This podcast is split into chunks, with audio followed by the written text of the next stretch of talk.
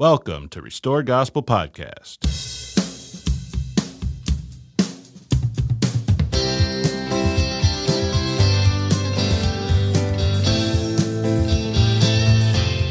Hey, welcome back. Uh, I'm Mike Barrett. Corey Stark. We are two friends having casual conversation about the things of eternity, and we welcome you into that conversation. How you doing today, Corey? I'm well. How are you, Mike? Anything new with you? Oh, same old, same old. I'm just excited. We're going to get to open up the Word again today. I am too. I'm I'm really excited about where we're where we're at because it's uh, it's talking about to me the most important thing, and that is where are we all headed. And so, uh, the last episode we kind of um, started out talking, and, and where we're going to continue today, just the plan of salvation, and does the story that common thread running through the scriptures does that uh, you know what is that? And we want to make sure that nothing that we've learned nothing uh, that all of the scriptures you know coincide together. And and we said last time i think some of the teaching that we've had over the years at least where i've grown up is I never could quite reconcile that to what the scriptures say. And so we're just looking at that. And we're going to continue on. We had such a great uh, episode last time, Corey. We ended up talking about what we call Nephi's Psalm and um, just some really enlightening things. Uh, I think is great for people that are going through trials and uh, temptations and just uh, heartaches in life. And uh, we do never know where we're going to end up, do we? When we start out talking, we don't rehearse. excuse me we don't rehearse these. Uh, we don't have anything written out. I keep than, asking you for a script, and I've yeah. got to get one. and so we uh, we don't exactly know. And I think last episode just took off in a direction that I believe still ties in, but it was it was wonderful. And so it, what it all comes down to is just two of us talking about things of eternity, like we say, and so mm-hmm. uh, we invite people into that conversation. Here, here we go today. We're going to start. We did say we'd start back in Second Nephi six, and let's look at this plan of salvation, what that story is, and and uh, see what it says. Corey, go ahead. Yeah. So just to sum up, we started in Second Nephi six, oh, verse eight, nine, and ten, talking about you know this great and eternal sacrifice and the fact that our sin had an eternal infinite price and it only could be paid by by one thing and that was the one who was infinite and eternal himself. And so he came into this world to pay a price that we couldn't pay. Otherwise we would have remained endlessly apart from God. And and that took us to around verse 20 uh, and and I, I noticed this just glancing at my scriptures just now. If you look at verse 19, uh, the, the passion comes out of, of Nephi writing this because he says, Oh, the wisdom of God, his mercy and his grace. And then I notice verse 24, Oh, how great the goodness of our God. And, and then I notice in verse 31, oh how great the plan of our god you know he he's mm-hmm. writing these things about his mercy and the goodness and his plan and and this is it's just a beautiful passage because i mean you know, he has to exclaim while he's writing it how cool this is, but it's condensed and it's summarized here and it's the truth and it's it's the message that the world needs to hear. Um, that leads me to believe that there's some good news coming up. Yeah, yeah, and it's and and I love how plain and simple it is, and and you know we need to be careful that we don't ever look at the plain truths of the scripture and say, well, yeah, but you know, there's this other thing, and it's like, but maybe it's not, you know, and and what we've talked about previously in the scriptures, uh, the Book of Mormon especially, is how God presents so much through the Book of Mormon writers in parallels. You know, if you flip the coin, unless it lands in a crack, which almost never would happen, mm. it's going to land on the heads or the tail. One one flip gives two options only, and so almost all these scriptures have been presented this way to us because God wants to make it as simple as possible for our understanding. So, so taking that, um, so in verse 20, this is Second Nephi chapter 6, verse 20 in the earliest version of the Book of Mormon. For behold, if the flesh should rise no more, our spirits must become subject to that angel which fell from the presence of the eternal God. And then it, it says, and we would become devils, angels to a devil, to be shut out from the presence of God, remain with the father of lies in misery like unto himself. And if you listen to our last recording, I, th- I think at this point, you know, we took the liberty of saying that people who try to argue, how could a just loving God as you Christians try to say he is, uh, you know, be that way if he's going to send people to hell? And and the point is, he's not trying to send anyone from hell. He's trying to save us from hell. Exactly. Because hell is the result of living eternally with sin on our soul. And if there's no way that the sin gets removed, our existence becomes as a lake of fire and brimstone. That's what the scriptures end up teaching. So it's not that God wants us or is deciding because he has this fickle nature about himself to send some to hell and to save others. No, he wants us, anyone who will, to be with him again because he knows how bad it is. And I know we discussed that some previously. So, well, here, here it goes in six. I mean, he's talking about eternal life and what happens to us. Let's let's see what the story says. Yeah. So, um, so Satan beguiled our first parents. Verse twenty-two says, uh, you know, we would become just like this one who beguiled Adam and Eve, tricked them, transformed himself into an angel of light, and now forever now is stirring up the hearts of the children of men to do secret works of darkness. But here's the next oh how great verse 24 oh, how great the goodness of our god who prepared a way for our escape from the grasp of this awful monster what a word huh the awful monster. I know. I mean, Does it get more descriptive than that? It's things of science fiction, and, and, here it is in the scriptures: the word monster, an yeah. awful monster. Yeah, yeah, and and then he defines it. The monster I'm talking about is death and hell. Now, this just jumped out at me recently, and I, I there's some just gems of of truth and understanding contained in these next few words, but I, I was always confused a little bit in Revelation where it says, "Hey, in death death was overcome and death and hell were cast in the lake of fire. The mm-hmm. last enemy was called death. And I always thought, how is death? You know, death is a thing that happens, but how is that an enemy? Well, well, here, notice how, th- again, the the wisdom of these writers, what they share with us is just it can't be found anywhere else. He, he says that death and hell they, they become defined. He says that monster, death and hell, and he says which I call the death of the body and also the death of the spirit. So those two words, death and hell, are talking about the temporal and the spiritual.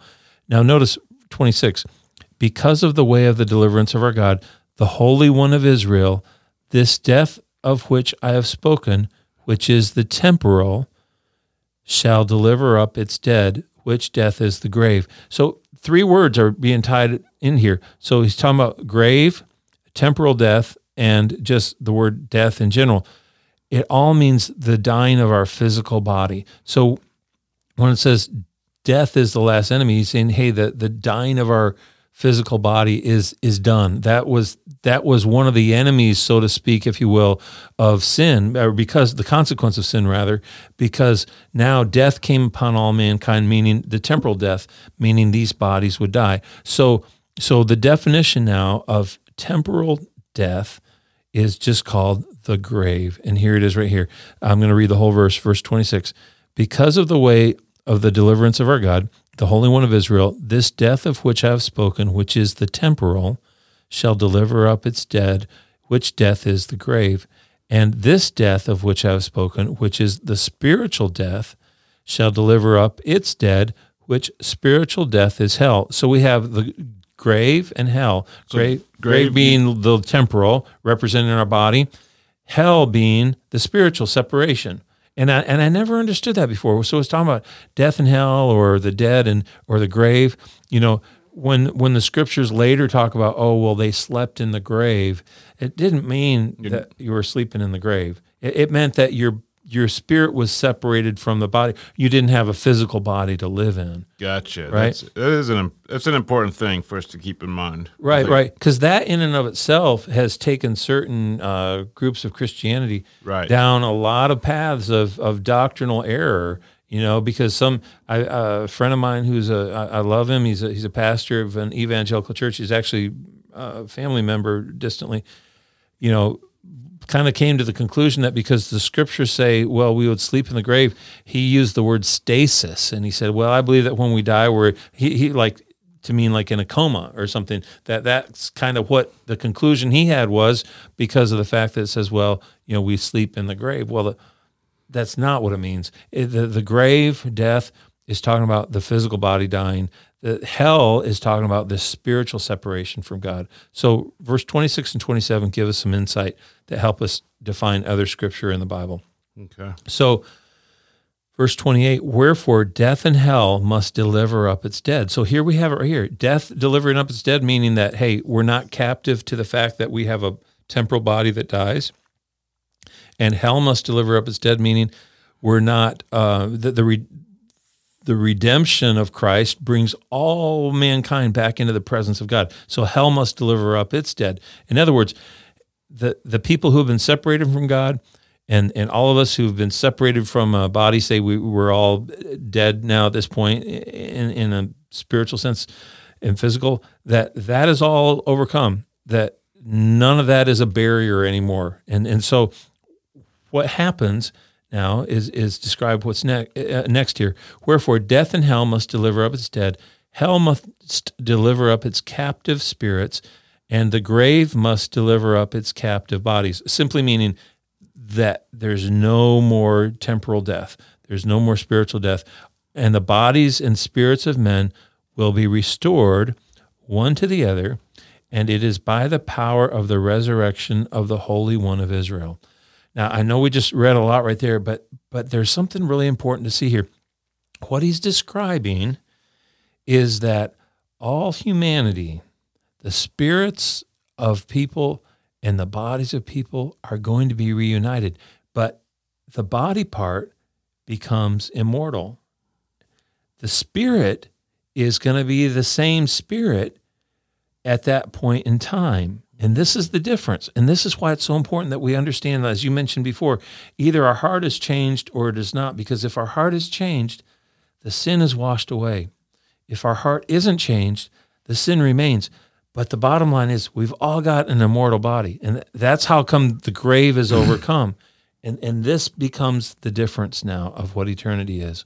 So the immortal body, in other words, you can't your physical body will not go down into the ground again. It will not be separated from your spirit again. Yeah. Or we would call it the soul, I believe is defined in yeah. Yeah, yeah, yeah, exactly. That's a that's a great way to say it say it, Mike, because this is what it's getting at is like hell was the separation of the spirits from God. The grave was the separation of a spirit from a body. Well, both of those are behind now.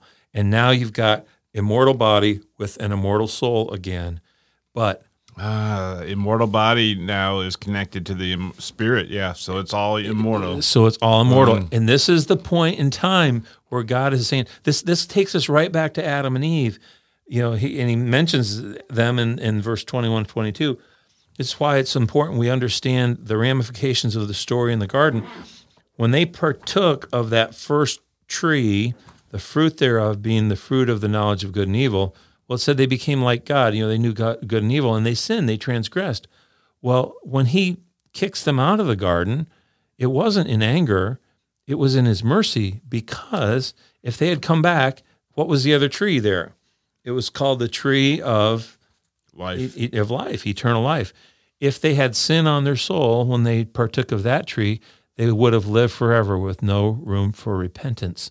And then they would have eternally been away from God. There's no chance when you have an immortal body, an immortal soul, according to God's laws, the sins, you know, you can't come back into God's presence. And that's a forever thing. So he's trying to separate us from that happening by giving us this chance to repent now in this life. And so, so he's saying now this resurrection happens and it's because of the Holy One of Israel. This gets back to the earlier verses that said, hey, if there hadn't been an infinite atonement in verse 15 and 16, this corruption could not put on incorruption. And this first judgment, this first separation, would have remained endlessly. That's all been done away because of Jesus Christ. All man comes back into God's presence now, whether we were good or not. And that's that's for what's about to happen next. But so that's the that's the first main thing that got unlocked, if you will, or undone by Jesus dying on the cross was allowing the bodies and the and the spirits to come back together immortally, or otherwise it would have been it. So the the third one, oh, the great plan of our God. Here we are at verse 31. The great plan of our God. For on the one hand, the paradise of God must deliver up the spirits of the righteous. Remember Jesus on the cross saying to the one on his right hand, Today you'll be with me in paradise. That's the paradise they're talking about. People who acknowledged Christ and people who didn't. I mean, there's a right hand and a left hand. Um, and so the thieves, the thieves were both guilty of the same crime, kind of like all humanity is guilty of unworthiness. The difference is which one's going to acknowledge God and which one won't, right? And so to that one, he spends his time where his body is separated from his spirit in this paradise. And so, verse 31 on one hand, here's a parallel the paradise of God must deliver up the spirits of the righteous, and the grave must deliver up the bodies of the righteous. So, so there are good spirits in heaven, and they come back. The grave, the temporal death, that is overcome, and the bodies and the spirits are reunited immor- immortally.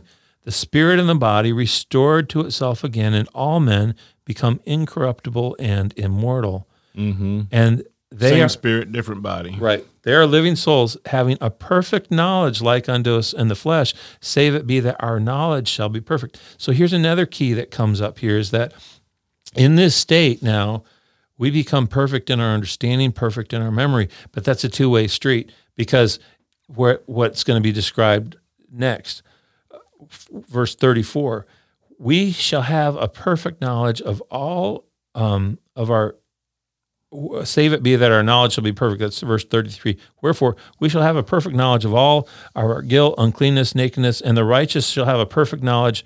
I, am sorry, that was describing the people who were imperfect. They would have a perfect knowledge of their guilt and uncleanness and nakedness.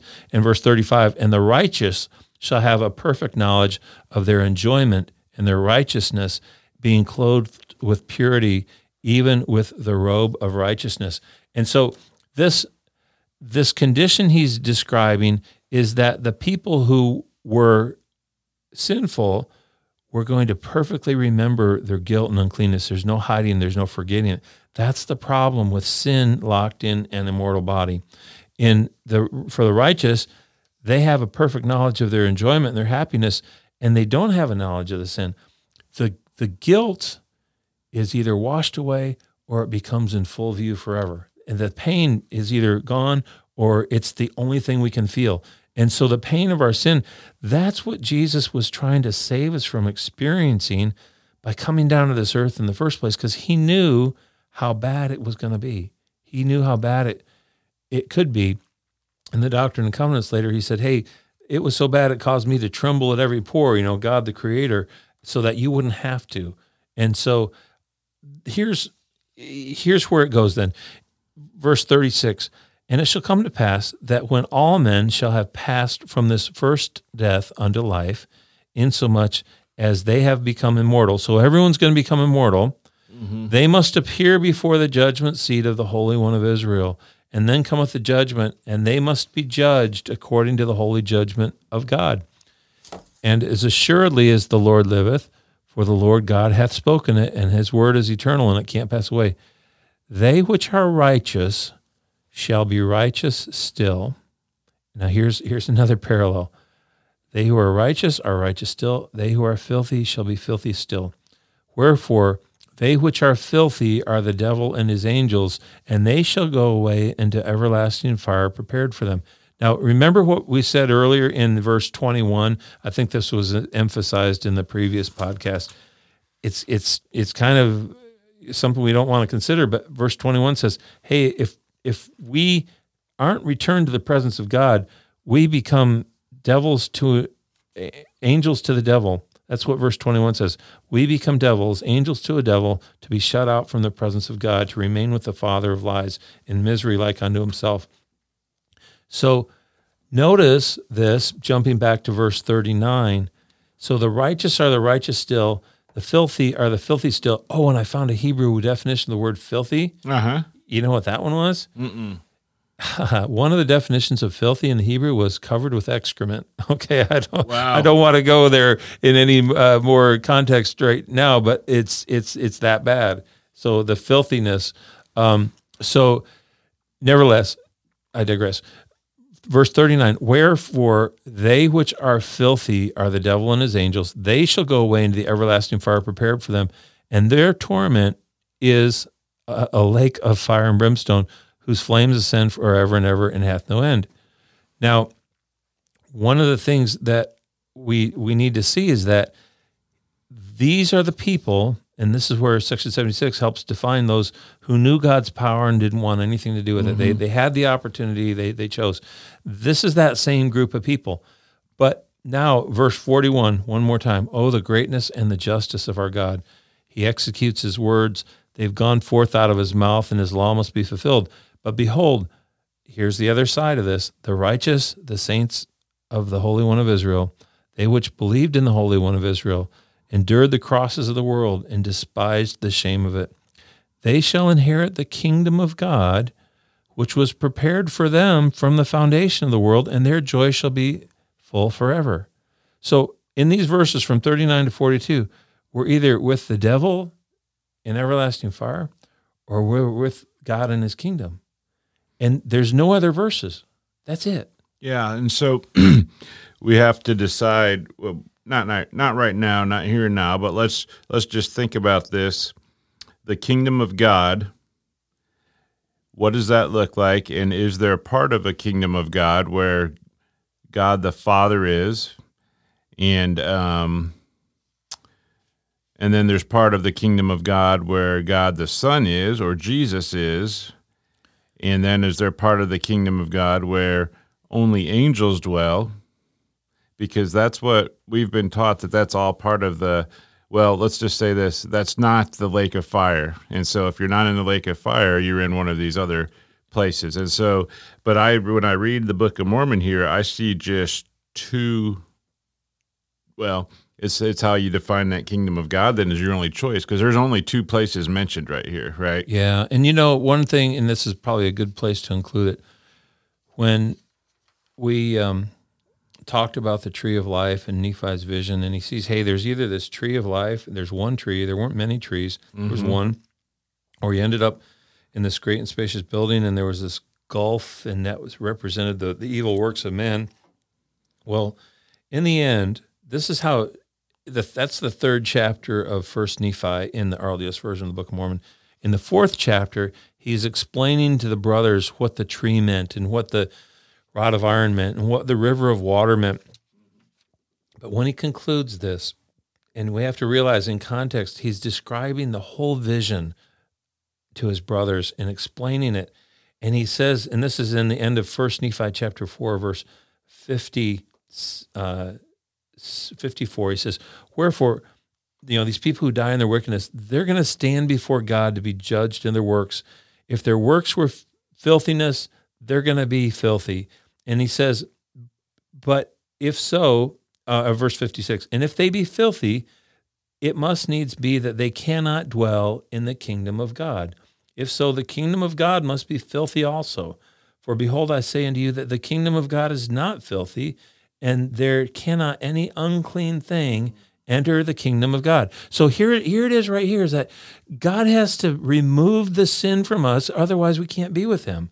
And and his whole point is he says, This is my work and my glory to bring to pass your immortality. I can remove the sin if you follow the conditions to come to me with a broken heart and contrite spirit. But the point is, you can't come to me if This there's is sin. this is important stuff. So, and I'm not saying that like at this point in time we don't have to make any hard decisions. I'm just presenting evidence, and this is let's just see how much evidence is there. Here we've just cleared. So, you know, we've talked about two groups. You you're either with the devil and his angels, or you're in the kingdom of God. The kingdom of God, no unclean thing can dwell there. Right. So there, you have to be clean. So uh, if you're clean, you, sh- I'm assuming, should be able to be in the presence of the Father. That's the whole point because- he says our righteousness was filthy rags. It wasn't anything that mm-hmm. we did to make us more righteous. It was the fact that we came to him under the conditions that he said there's only one way. That's through Jesus Christ, through broken heart, contrite mm-hmm. spirit. And and then if so, I I wash it away. You endure to the end. Okay, that's mm-hmm. part of it. You endure to the end. But he said otherwise, and this is how he concludes it in verse 59. He, so he said 58, no unclean thing can be in God's kingdom. Wherefore, for this reason, there must needs be a place of filthiness prepared for that which is filthy. So now he's saying, here's the catch all. If your sins aren't washed away, you go to the hmm. place where you can have your sin. You want your sin, this is where you go. Verse 60 There is a place prepared, yea, that awful hell of which I've spoken, and the devil is the preparator of it. You know, that's that's how it reads in the uh, restored covenant version. Wherefore, and this is this is the punchline. This is the capstone of everything Nephi has described through his vision, through the tree, through the great and spacious building, through everything. Wherefore, the final state of the souls of men, and I'm going to state the scripture, just make sure everyone has this. First Nephi chapter 4, verse 61. First Nephi 4, 61. Wherefore, the final state of the souls of men is to dwell in the kingdom of God or to be cast out because of the justice which I have spoken. I mean, end of sentence. I it was so excited, Corey, when I read this stuff. You, you know what you pointed out here, right? Is uh, Nephi is writing, and, and how many times he, he was saying, um, Oh, how great the goodness. Oh, how great the plan. Oh, the wisdom.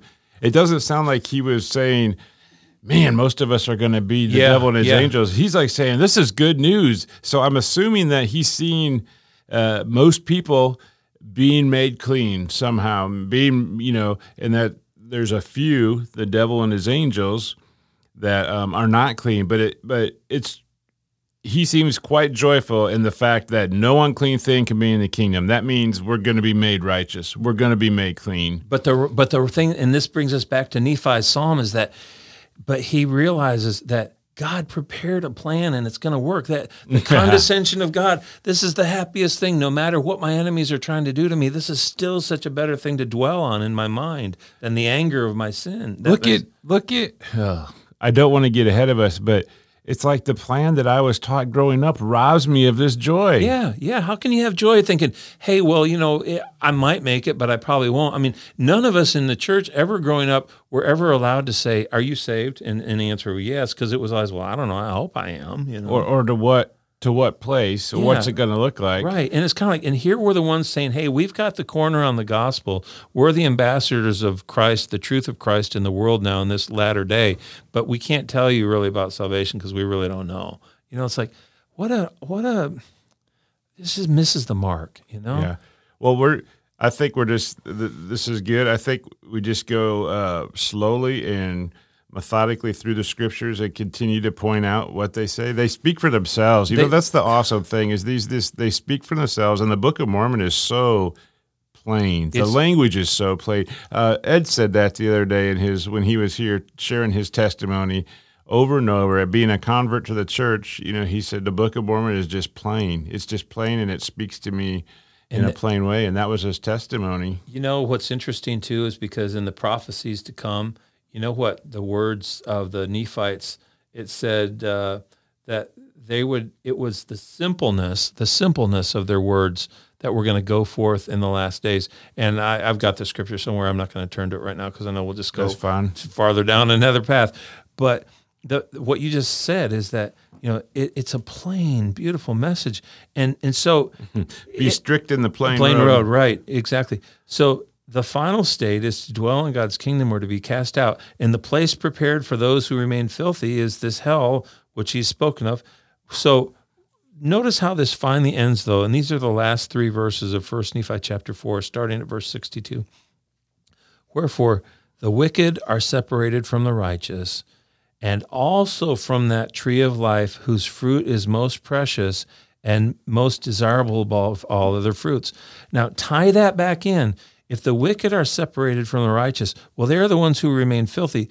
Well, the place where you don't have filth was at the tree, right? When you come to the tree, and there was only one tree. And so if you came to the tree, your your filthiness of your sin was removed. And what got you to that tree?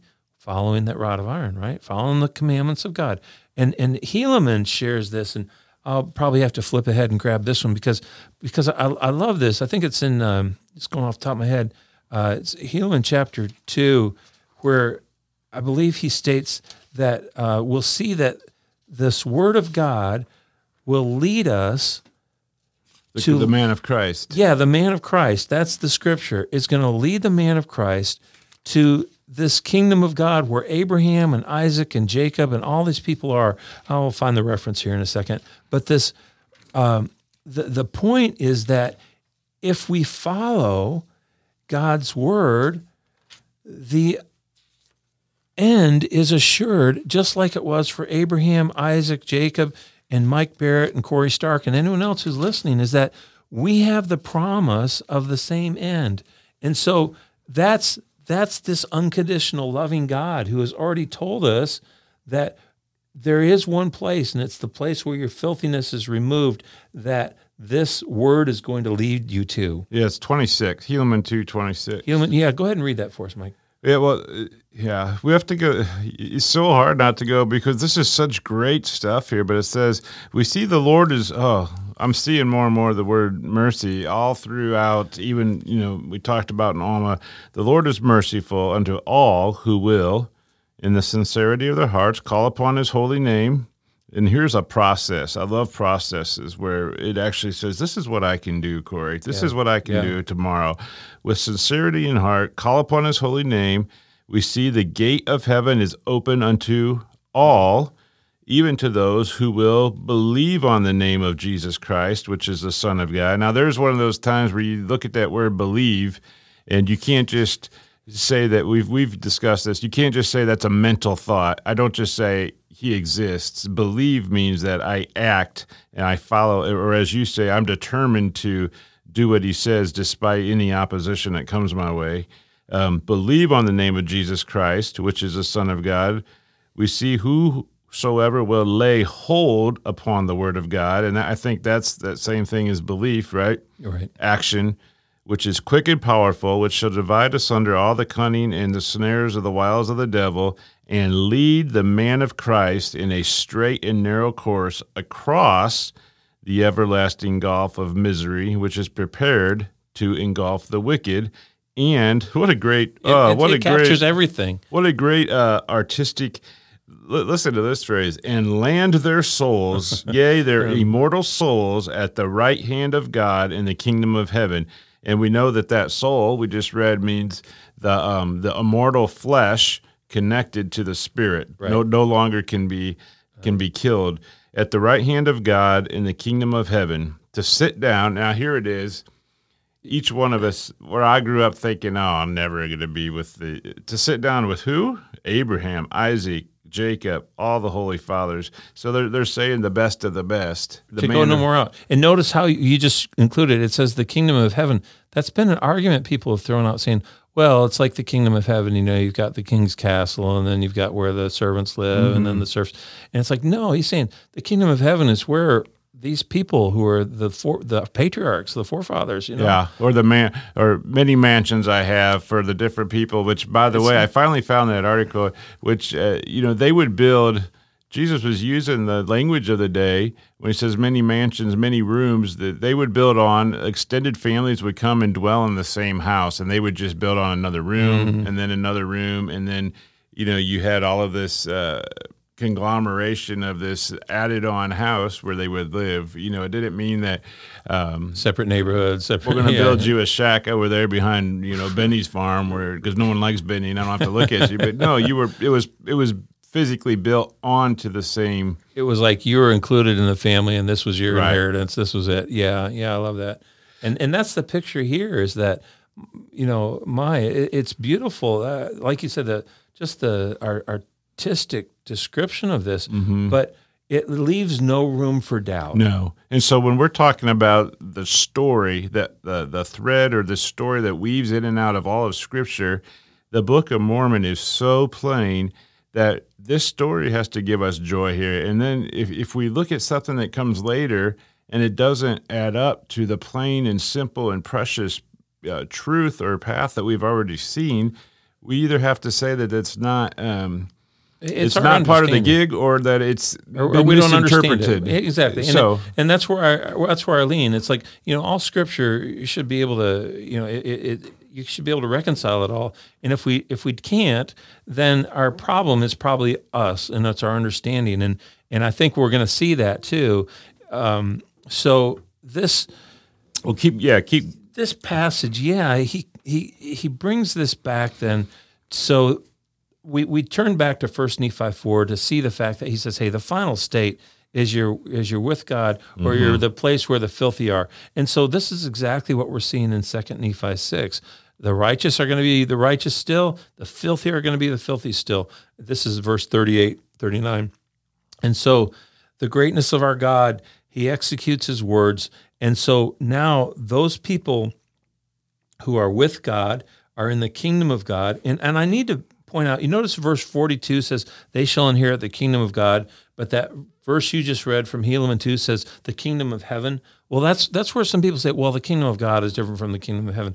No, they're they're one. It's it's one word that all the writers of Scripture won't take time to do it, but all the writers in the Book of Mormon interchange that to be the place where God is. So Corey, I, earlier on, I said let's let's make it, and I'm going to make just a little list here that I can, since people are listening and not they're not hearing from the scripture. So we wanted to number one, we wanted to make sure that we understood the word uh, redemption or redeemed and what that meant. Well, yeah. So there's two And- two aspects of it. Well, I'm just adding this to our list. You Oh, know, good. We we don't have to do that now, but let, let, us just keep in mind redemption is important. Right. The word salvation or being saved is important. The words kingdom of God and kingdom of heaven. and kingdom of heaven. Uh, and the only reason I'm doing this, lest we try to uh, weasel our way into something that just doesn't belong, or, or try to make something fit that doesn't fit. Right. So let's let's let's say uh, kingdom of God and kingdom of heaven. It looks like are being used interchangeably. Yeah, Okay. yeah. So. Um, kind of like uh, prison house and such. So we have to be careful. So let's just. I'm just making a note, and we'll we'll remind our, ourselves from time to time that that like you just did that these are important um, important uh, things to point out and, and be aware of. So Yeah, yeah, that's really really good because sometimes we we get caught up in definitions and and when, like you pointed out, it comes back to plainness.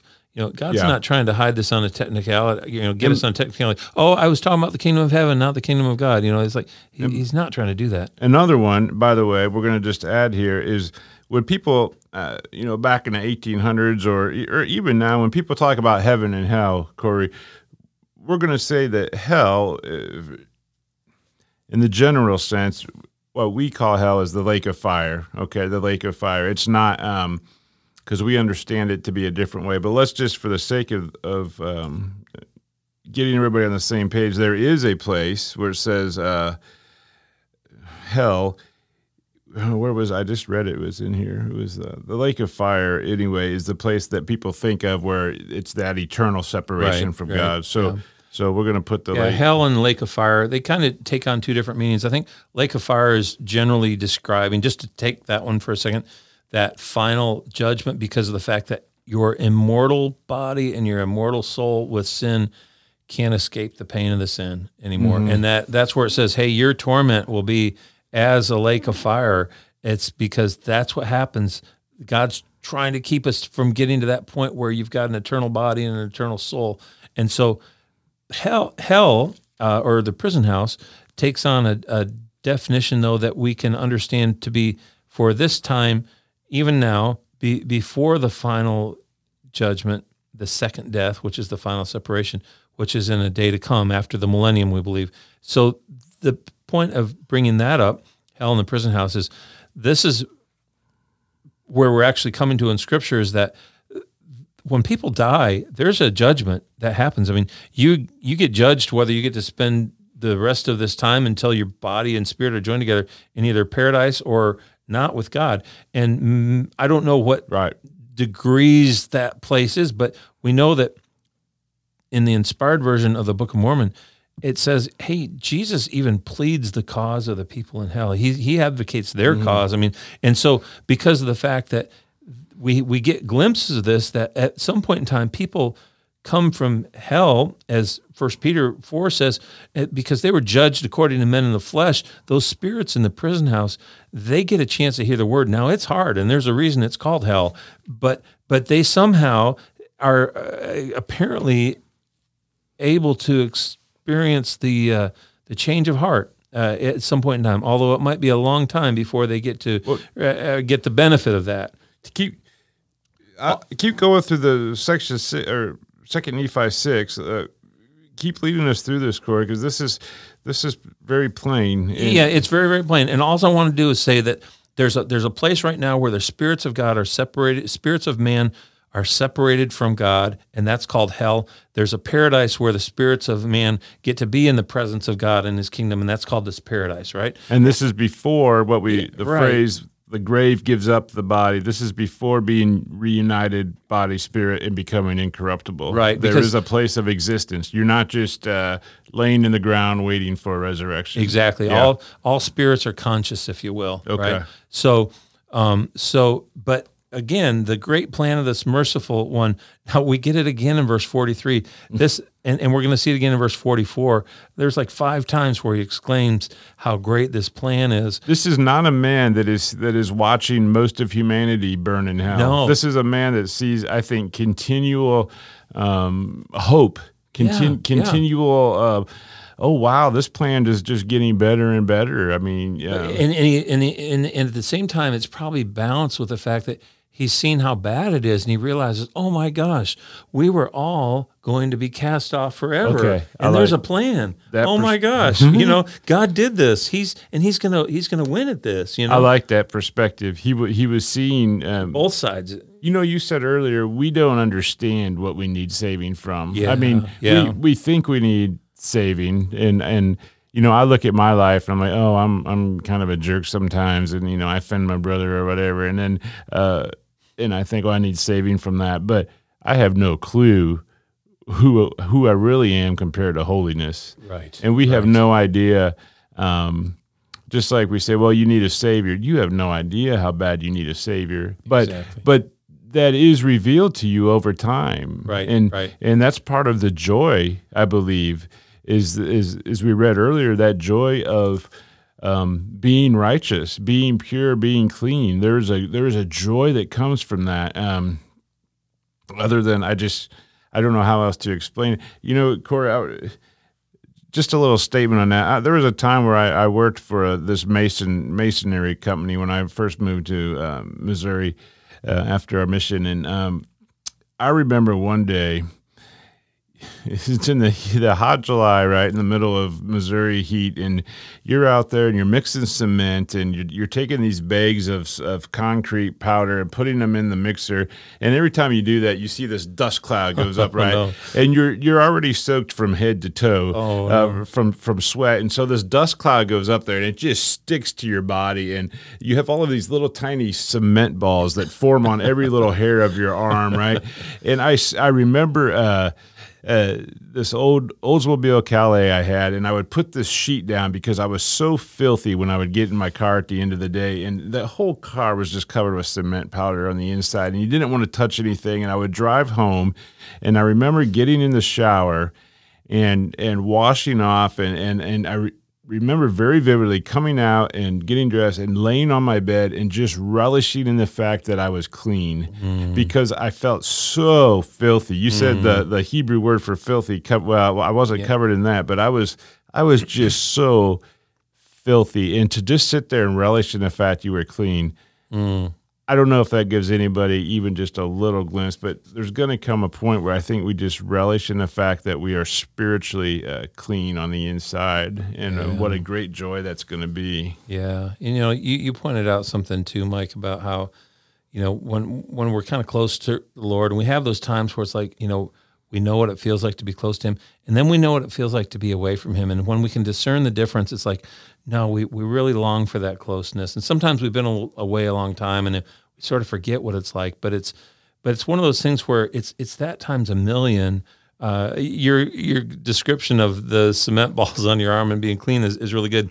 But so so we, we come back to someone who gets it. They they see, you know, again, verse forty one, the greatness of our God, and verse forty three now, the greatness and the mercy of our God, the Holy One of Israel. He he delivers his saints from that awful monster. This is the second time it's described the same way, death and hell and the devil and that lake of fire and brimstone, which is endless torment. And so there's a reason he uses that. He's saying, hey, God's going to deliver us. God is going to deliver us. God has a plan to deliver us. Otherwise, death and hell and that monster, the devil, that is our end, right? And so, so it's it's beautiful imagery. I mean, it's striking, it's vivid. But the point is, it's it's either one or the other. It's either God brings you back or you're separated from him. And and the message has never been anything other than that. Now you mentioned the word redemption and it's worth touching on it right now. I think Sure. we'll find the scriptures that define it more clearly if we go back to like Alma 19.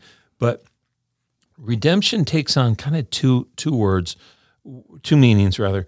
One is there's this idea of redemption being the description of I'm brought back into God's presence for eternity. That's kind of what everyone thinks when they say, "Hey, I'm I'm redeemed" or "I'm going to be redeemed." Well, that's true, but the the second part of it is just this aspect of coming back to stand before God for this judgment because scripture through the Book of Mormon teaches that that wouldn't have been possible unless Jesus had died on the cross. This touches back on verse 16 where it said, Save there was an infinite atonement, this corruption wouldn't come put on incorruption.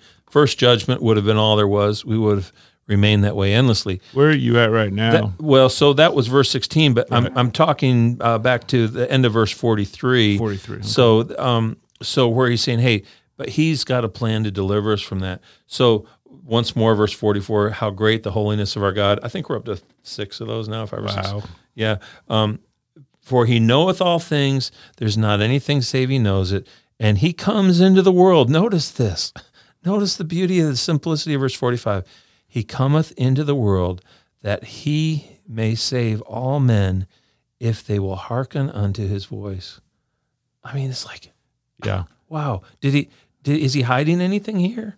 No, and and there's one of those words, hearken, which is uh, you know one of those words like belief, or um, you know it that doesn't just mean I I go to the Lord and say the sinner's prayer. Hearkening, you know, means all kinds of things. But, yeah, yeah, but and but and none of those are mysteries either, though, and that's the that's the beauty of it. Right. And, and we don't we don't need to. We're not even justified in making it overly complex. He starts to define what that means. Look I think in the next couple of You're verses. not skipping. Yeah, 46 is just this is. Uh, Go ahead and read. No, go.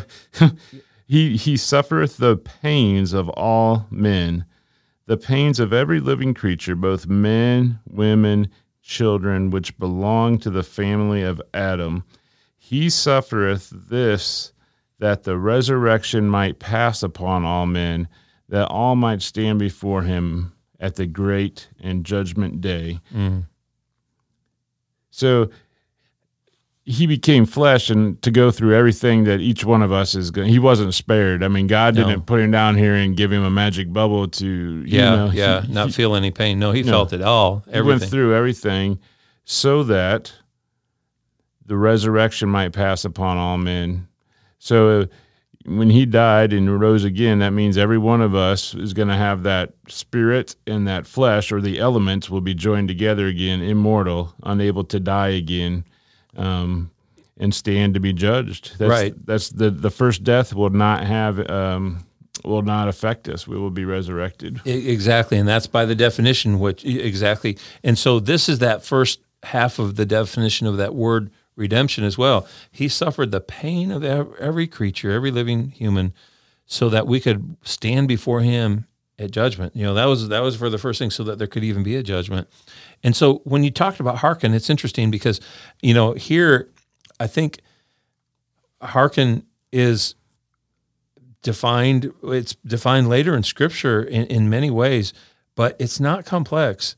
Um, it's it's hey will your heart turn to god or will it not? And if it'll turn to god these are the things i ask. You know i ask you to have have faith. You know be determined to do my will. I ask you to to turn from sin. I, I ask you to make a covenant and that covenant we find comes through you know baptism and and receive the holy ghost. And then you endure to the end. And and that manna that was found in the wilderness for these people for 40 years is the word of god. He he made sure that they weren't confused that the thing that they were to live by was the word of god guiding them every day. and if they did they came to the water at the end where the- supplicate yeah supplicate Exactly. beg each day to be delivered from temptation. Yeah, Uh, yeah. As Ed pointed out, understand your nature is to wander. You're prone to wander, and so you have to have a daily walk, a daily continuance with Him, ordering your life around Him. You know, seeking company of people that are righteous to help bolster your, you know, iron sharpens iron. All of these things. All of yeah, those that we've been talking about. yeah. Exactly, exactly, and it's like, and it's and it's not more complex than that.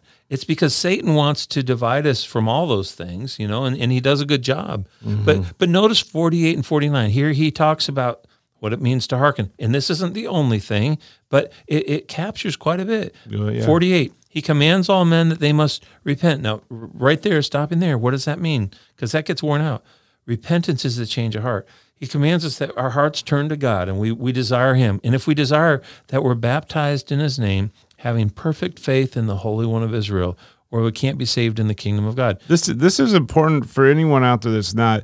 The scriptures say that the first fruits of repentance is baptism. So if you say, "Well, I'm a good person," you know, I prayed to the Lord and told Him that I wanted to follow Him. Well, the first thing you're going to do then, if you truly want to do that, is go be baptized. That's Right. the first fruit of repentance. Yeah, So that's the result of it, right? get, get that out of the way uh, right away. There's no arguing that. That's Yeah. that's uh, There's no argument. And notice that you like you said, it's coupled with the change of heart. So if our hearts change, we're gonna make that covenant. Because notice verse 49. If they will not repent, it doesn't say no if they won't be baptized. If they won't repent and believe on his name and be baptized in his name and endure to the end, they must be damned. In other words, they remain in their filthiness. So if they if their heart won't change and they don't want to enter into a covenant and try, then then that's it. So verse 50, the Lord seals it. The Lord God, the Holy One of Israel, has spoken it, period. So um, interesting too, when you talk about hearken it, hearkening to the Lord, going back to Nephi's psalm, you know, we we we talked about his his enemies and we talked about how he was going to let go of his anger. And and yet the there were some verses in here and just I just wanted to pull one of them out Go ahead. that you know he he there are things about enduring to the end. There are um there are gems of wisdom that he reveals in this prayer and it helps us to understand well what does it mean to endure to the end? Because that's what we just read in verse 48 it says hey if you don't have perfect faith in the holy one of israel. Well gosh that means maybe if i'm not perfect i'm not saved. Mm, compare it to 50 where it says hey if we aren't baptized and endure to the end. Having perfect faith in the holy one means that we're going to walk this walk like nephi's teaching us. And, and so what does it do? What does he say?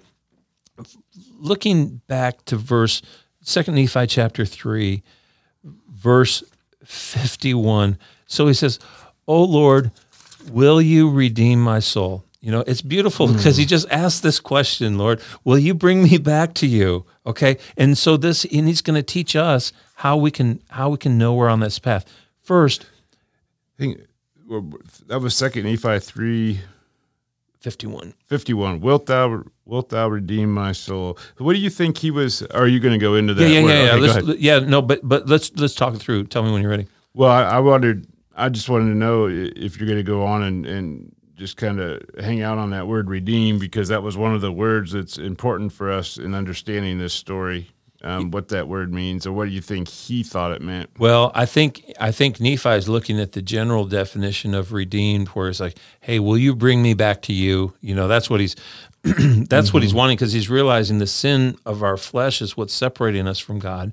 But notice what he he says. Um, he says, "Will you redeem my soul? Deliver me out of the hands of my enemies." That's that's a, a prayer. That's this gift God gives us to let us know, "Hey, you can ask this in prayer. Be delivered out of the hands of the things that bring you into sin, or the things that threaten your life, or destroy your peace, or afflict your soul." You know, you can pray for that. Shake at the appearance of sin. Notice fifty four. May the gates of hell be shut continually before me because my heart is broken and my spirit is contrite. If we walk with that broken heart and contrite spirit, you know, the, the gates of hell, I would imagine, mean more like, you know, the forces of the devil or, and, and this, you know, the, the fact that um, they can't, the devil can't uh, overwhelm you with his power uh, if you have a broken heart and contrite spirit. Um, so Oops, sorry. Didn't mean to cue the music yet. That's all right. You can cut that one out. So, but you know, that's where he comes to the strict road. But notice this is verse 56, and, and we, we kind of let this part go, but it's worth mentioning. Encircle me about in the robe of thy righteousness. Make a way for my escape before my enemies. Make my path straight. Don't place a stumbling block in my way. And clear my way before me and hedge not up my way, but the ways of my enemy. So he even prays that his enemy's ways would be hedged up, but not his own. But notice how he concludes this in verse 61 O Lord, I have trusted in you, and I will trust in you forever. I have trusted in thee, and I will trust in thee forever. I, I just love that because he sums up everything by saying, you know, this is what it means to the endure to the end. You are going to have enemies around you. You are going to have paths that may be crooked, but you can pray for them straight. You can pray that the Lord will make your path straight and, and put a hedge in the way of your enemies. Mm. All these things are things you can do when you're enduring to the end. You can pray that God will surround you with the robe of his righteousness. You can pray, as verse 57 says, that there will be an escape from your enemies anytime you're tempted.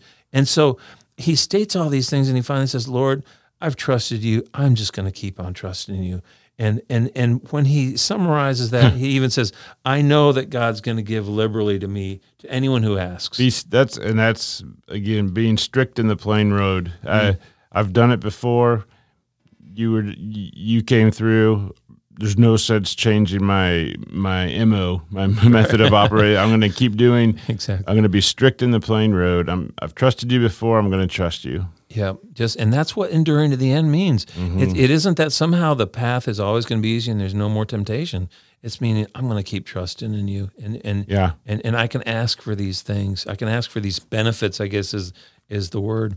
What was the where were we were at? And so second Nephi six, which yeah, was? so we ended at uh, fifty. So fifty one through 53 talk yeah. about how where there's no law, there's no punishment. But notice this. I want to jump down to verse 53. Mm-hmm. Uh, he said, you know, where there's no punishment, there's no condemnation. Where there's no condemnation, the mercies of the Holy One of Israel hath claim upon them because of the atonement, for they are delivered up by the power of him. For the atonement satisfies the demands of his justice upon all those who hath not the law given unto them. They are delivered from that awful monster, death and hell, and the deliver and, and the devil. And and you know, this is used for the third time. And they are restored to that God who gave them breath. So we've seen and believed in in one of the you know tenets, I guess, of the restoration is that God is merciful to like people who are maybe you know born without maybe to use any term. Uh, you know, like the mental understanding, or, or someone who was just limited in this life, or, or who didn't have a chance. God, in His mercy, says, "Hey, His atonement satisfies their condition too. This is a this is a huge key, Corey. Let's just yeah, let's, let's make sure the listeners know that um, this is another great glimpse into eternal life. Yes, those that didn't have a chance. It doesn't matter if you weren't baptized. Doesn't matter if uh, you know if you didn't have a chance to know the law, and we're not talking about the law of Moses anymore, but if you didn't have a chance to know Christ, and I'm not just talking about you walked by a Walmart and there's a Bible in there, so you should have bought the Bible, and but right, you need right. to have be nurtured and brought up and loved on and shown the way by people that you know can help disciple you. If if you didn't have those opportunities, what does it say? You're not condemned because the atonement covers you. Right. And then we're back to Mosiah again, where it says the atonement covers all men. You drink damnation to your own soul. Yes. Well, you have to know the law in order to reject it, in order to drink damnation to your own soul. And so this says if you didn't do that, then what does it say?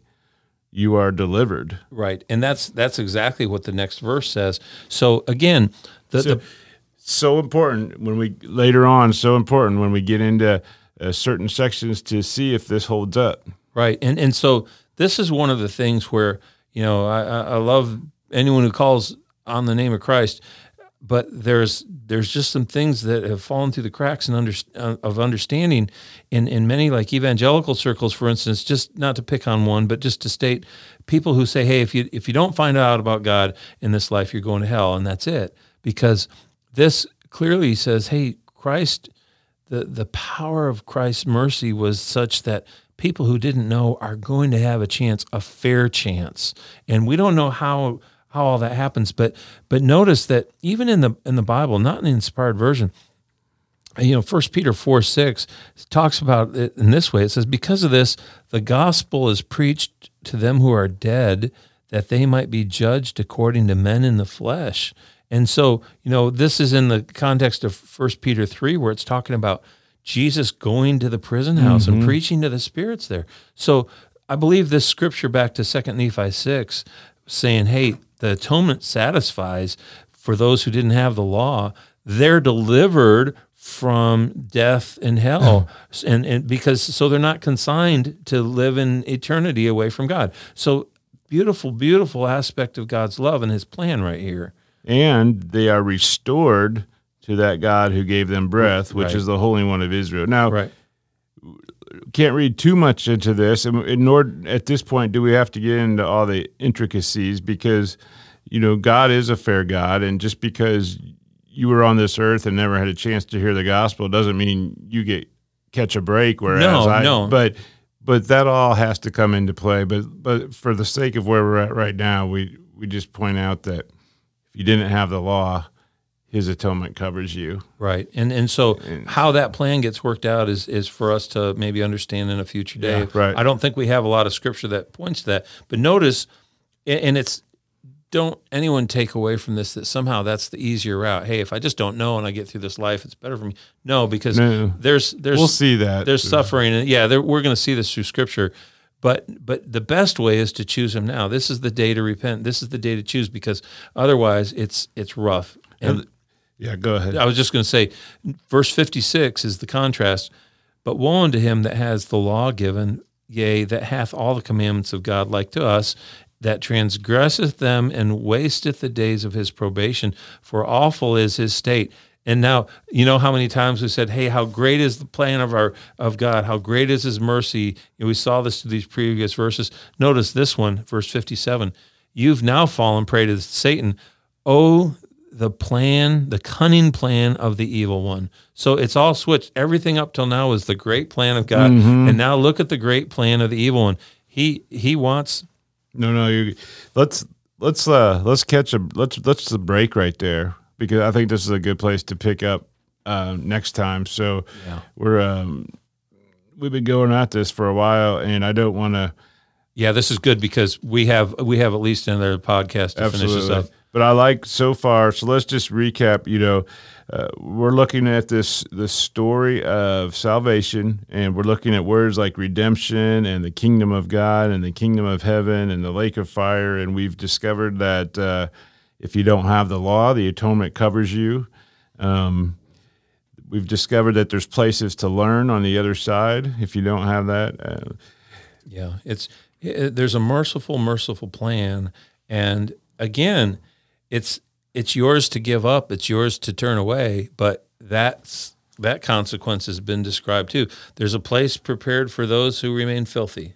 You know? Yeah. And, and how many times did you count that Nephi is praising God for how awesome this plan is? yeah, yeah. It has to be. Well, it's like Six- every at least six times. How great the plan! How Yeah. great the plan! Yeah, Well, very good, Corey. This is a this has been a very um, very enlightening. I I've read through Second Nephi six many times. I've never dissected it like this, and I'd never realized how many gems there are in here um, that have to do with um, with eternal life. But Yeah. it's it's uh, very enlightening. Well, until next time, we'll pick up at the. Uh, things take a turn south. So we there's another side. There's, There's an another side. in all things. but So remember, we're all just here walking each other home. thank you for reminding me that walking each other home. Until next time, God bless.